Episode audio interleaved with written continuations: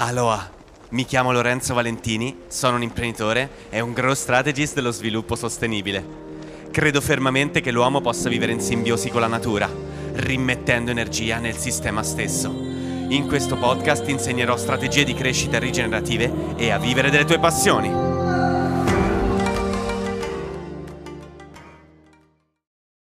Aloha, buon anno a tutte e a tutti. Sono appena tornato dalla mia giro in bicicletta qui eh, in montagna e um, oggi volevo parlare di un argomento eh, nuovo, di un argomento eh, che si addice anche un po' al nuovo anno e che detta un po' quelle che sono le regole, se vogliamo, per un modello veramente sostenibile e rigenerativo.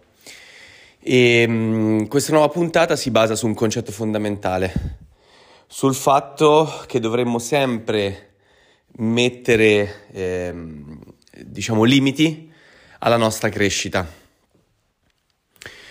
Tante volte vedo in giro ehm, persone che fanno il mio stesso lavoro o simile, lavorano nel campo della comunicazione, su modelli economici, di crescita, ehm, o diciamo aziende che appunto lavorano nel campo della sostenibilità con punteggi anche talvolta molto alti nelle, diciamo, nei modelli di sostenibilità che abbiamo, nelle certificazioni di sostenibilità che abbiamo, quindi B Corporation, ehm, società benefit, anche se non è una, diciamo, una certificazione, ma è comunque una, eh, in qualche modo lo è, nel senso che è comunque un, un modello di impresa eh, di un certo tipo.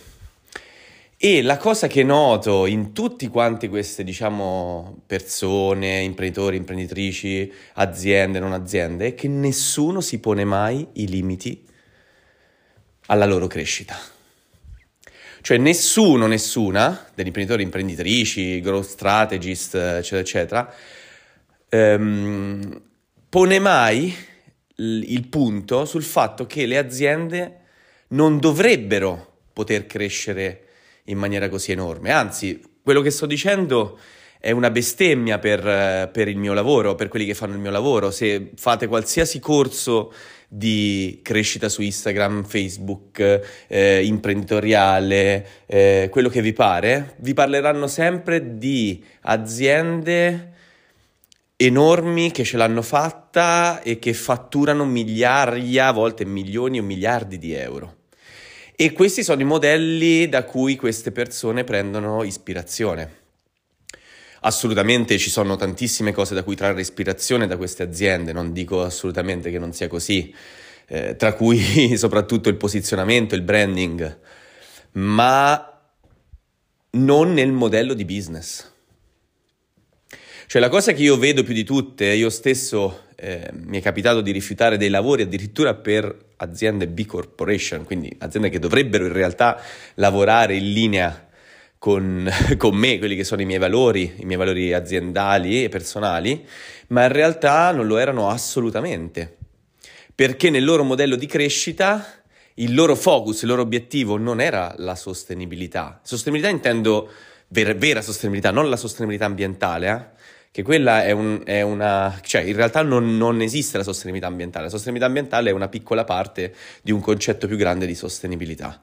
Quindi ehm, il problema è che non ponevano mai appunto dei limiti alla loro crescita, ma il loro obiettivo era quello di sono piccolo, eh, piano piano comincio a vendere, piano piano le mie vendite aumentano, finché non diventa una crescita esponenziale, finché quello che io sto portando avanti non funziona veramente, le persone cominciano davvero a parlare di me, a quel punto divento esponenziale, a quel punto comincio a vendere in tutto quanto il mondo. Questo è il focus di qualsiasi, ripeto, qualsiasi azienda in generale, sto parlando del 95-99% delle aziende esistenti e purtroppo anche quelle che lavorano nel campo della sostenibilità, soprattutto se sono grandi o multinazionali, quindi grandissime. Perché questo modello è in qualche modo pericoloso? Beh, in realtà non lo sarebbe in sé per sé se ci fossero delle leggi che permettessero, diciamo, la ehm, diciamo, il fatto che loro possano crescere eh, dando anche eh, fastidio, dando, rompendo il mercato anche delle piccole aziende. Queste leggi, di solito leggi antitrust, leggi eh, diciamo anticoncorrenza, eccetera, eccetera, sono delle leggi che vanno a lavorare su un problema sistemico che chi conosce sistemi complessi sa molto bene che è, il, il, diciamo, è, un, è, un, problema sistemico che si trova appunto nei sistemi complessi, che ehm, è quando praticamente la vincita di un gioco ti permette di vincere ancora di più, ancora ulteriormente. Quindi, in poche parole, se io ehm, gioco a un gioco in cui le regole, tipo il Monopoli, se mi accaparro le... Ehm, diciamo, i posti migliori, no? Viale migliore, Viale dei Giardini, no? Per esempio, uno dei migliori. Se mi permette di eh, prendere quelli, io praticamente avrò in pugno la, la partita. Perché? Perché ulteri- quelle vincite mi permetteranno di avere maggiori soldi rispetto agli altri, quindi di comprare ulteriormente. E quindi questo, se non si pone limite a questa cosa qui, a questo eh, diciamo feedback di retroazione un circuito di retrazione, scusate, rinforzante, eh, nel tempo è molto pericoloso perché i ricchi eh, praticamente eh, diventano sempre più ricchi, i poveri sempre più poveri e quindi c'è sempre più ehm, discrepanza e quindi i poveri, essendo sempre più poveri, non hanno la possibilità di vincere mai a questo gioco e quindi diventeranno sempre più poveri. Perché? Perché la vincita di questo gioco, che è la vita, la nostra società, è la ricchezza stessa. Più vinci, più vinci ancora, più ti diamo strumenti per vincere ancora. E quindi il problema che noi oggi abbiamo è proprio questo, cioè che le multinazionali e grandi aziende hanno gli strumenti per vincere ancora. In una società che è improntata soprattutto sul profitto, vince chi fa profitto.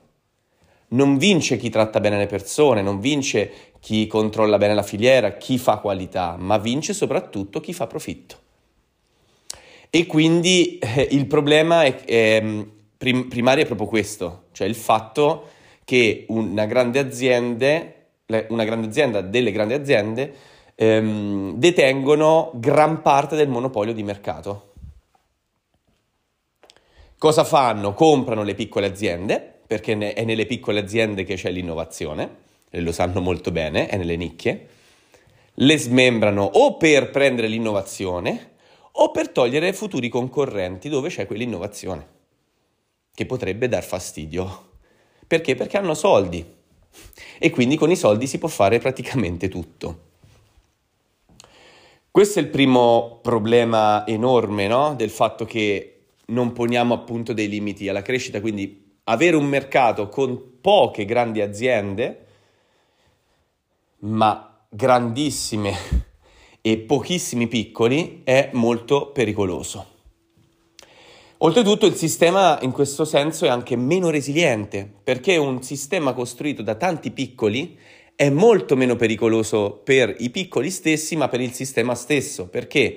Perché se fallisce un piccolo, fallisce una, un piccolo sistema complesso in cui eh, ci sono poche interconnessioni, pochi elementi pochi obiettivi in qualche modo.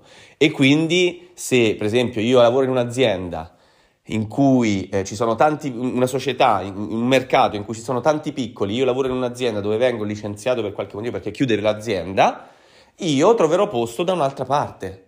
E quella piccola azienda, anche se crolla, non distrugge, cioè, siccome ogni volta che ogni azienda chiude si distruggono anche le sue interconnessioni, però essendo piccola non distrugge chissà che tipologia di, di interconnessioni o quante interconnessioni.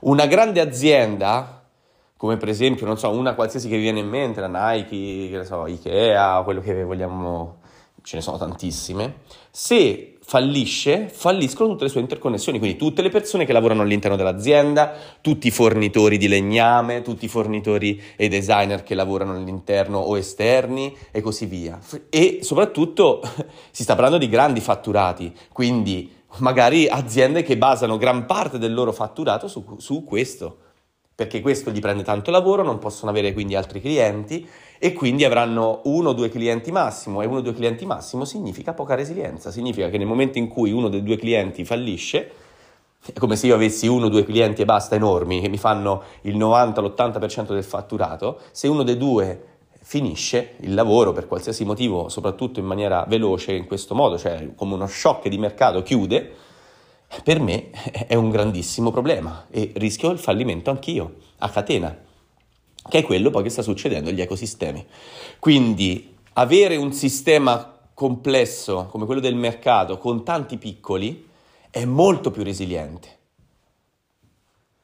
E la resilienza, che è il contrario in qualche modo di sicurezza, in realtà la, la, resilienza ti dà sicurezza perché nel tempo ti permette di creare forte variabilità, ma al tempo stesso ti permette di, ehm, di non far fallire costantemente ed enormemente il sistema.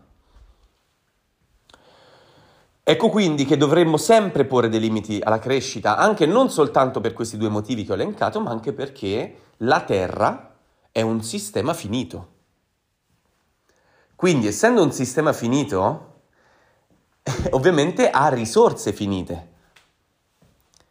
E quindi un'azienda che cresce esponenzialmente pensa che le risorse siano infinite. Un'azienda che cresce esponenzialmente e vuole avere clienti in tutto quanto il mondo in maniera esponenziale è un'azienda che pensa che le risorse e la terra siano infinite.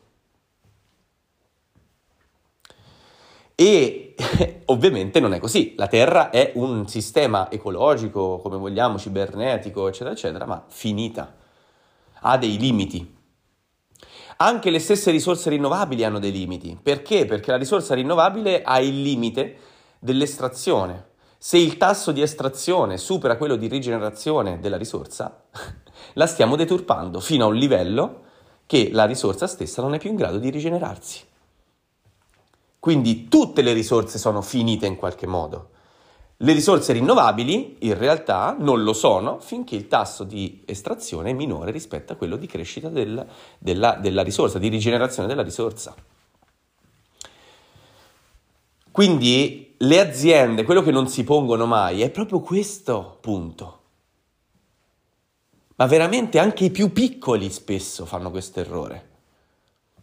Piccole, grandi o medi, artigiani, commercianti, eh, persone che lavorano come me eh, nel campo diciamo intellettuale, se vogliamo, nella vendita intellettuale, sono persone che vogliono crescere esponenzialmente, avere migliaia e migliaia di follower. Faccio un reel così arriva a un milione di follower, arriva a un milione di... Ma, ma di che cosa si sta parlando? Dovremmo sempre coltivare la collaborazione più che la competizione con gli altri. Un sistema che è composto da tanti piccoli, perché è anche più resiliente? Perché io, Lorenzo, che porto avanti una linea evolutiva che è la mia biodiversità, quindi porto avanti delle strategie di crescita che se funzionano, eh, ovviamente funzionano meglio delle altre, quindi potrebbero portare avanti dei grandissimi cambiamenti, ma potrebbero anche non essere assolutamente una soluzione efficace. E quindi la natura non vuole un Lorenzo che lavora in tutto il mondo, ma vuole Lorenzo, Marta, Giada, Luca, tantissimi migliaia di persone che, come me, portano avanti strategie diverse. Perché così la natura ha più chance di far, man, di far andare avanti i sistemi, di farli sopravvivere. E quindi noi non dovremmo tanto cercare il numero, ma dovremmo cercare di, prima di tutto, capire come funziona la crescita di un'azienda. E l'ho spiegato in migliaia di video, ci sono degli articoli sul mio blog lorenzovalentini.com, lo facciamo con la mia agenzia IFE tutti quanti i giorni con i nostri clienti. Dovremmo sempre capire che si parte da una nicchia e arriva un punto in cui c'è un burrone, come lo chiama Seth Godin. Cioè c'è un burrone in cui divide la nicchia, quindi l'innovazione, dalla massa e tutti, cazzo, vogliono essere nella massa. Ma perché? Ma perché vogliono essere nella massa? Perché hanno come modello economico quello dei piccoli margini. E quindi per avere guadagno e sopravvivere devono per forza puntare alla massa e ai numeri, come fanno le multinazionali, perché le multinazionali guadagnano per forza in quel modo lì. Ma una piccola persona che può fare innovazione, che è da lì che parte tutta quanta l'innovazione, dalla nicchia, sta sprecando il suo talento seguendo questo modello economico. Perché? Perché non riuscirà mai o avrà una piccola percentuale di riuscire ad emergere. Perché le multinazionali, le grandi aziende sanno fare quello. Chi lavora con la massa ha i mezzi, non soltanto fisici ma anche intellettuali e comunicativi, di fare cosa? Di arrivare alla massa. Se io oggi una bicicletta la pago di una grande multinazionale, la pago 400 euro e invece di 1200 di un artigiano, faccio un esempio ovviamente, è perché loro fanno un'economia di scala. Ne fanno tantissime, pagano poco le materie prime perché ne prendono in stock enormi. E questo gioco è un gioco che voi non potete mai fare, non ve lo potete permettere. Fare il gioco degli sconti è un gioco molto pericoloso. Gli sconti vanno fatti, non è che non vanno fatti, assolutamente, ma è un gioco molto pericoloso se è quello il vostro modello di business. Perché dovete essere anche in grado di fare sconti sempre più grandi per tutti, essere migliori nel fare gli sconti e quindi eliminare il focus su cosa? Sulla qualità che state mettendo. Le persone avranno il focus sul prezzo, non sulla qualità che state mettendo. Quindi arriva un punto nella crescita di un'azienda che questa cosa la dovrete affrontare.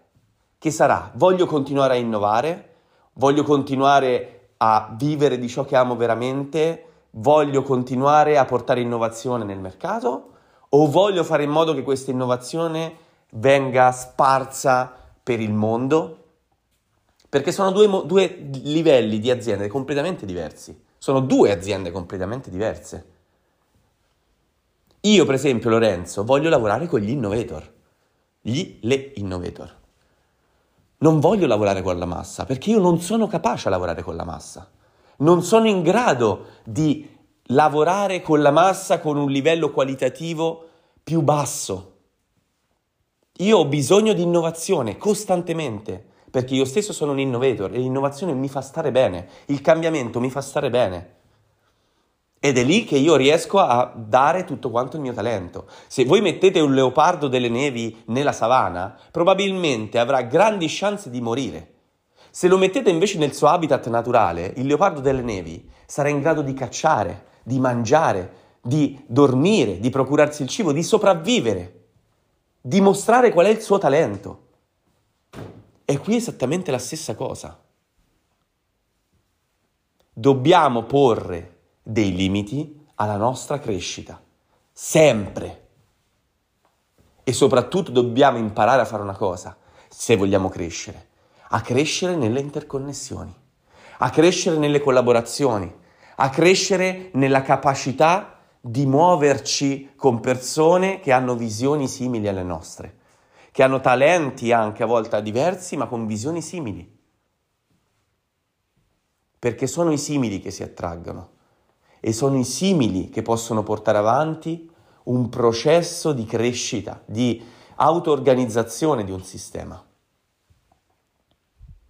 Quindi quando vedete un'azienda, anche che lavora nel campo della sostenibilità con mille certificazioni della sostenibilità, ma che vuole crescere esponenzialmente, che non si pone dei limiti alla crescita, che non ha la voglia di collaborare con altre aziende realmente ma vuole semplicemente essere leader, leader, leader, vuol dire che ha un modello competitivo. Competitivo malsano, perché la competizione non è assolutamente malsana in sé per sé. Ti, la competizione, se ti permette di migliorarti, è qualcosa, è una leva straordinaria. Io stesso sono molto competitivo, ma non per sopraffare gli altri, non per distruggerli, ma per cercare collaborazioni, per cercare di migliorare il mondo in cui io vivo.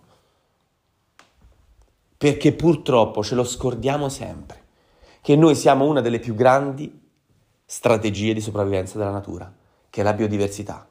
Ed essendo biodiversità, ci dimentichiamo sempre che noi siamo anche natura.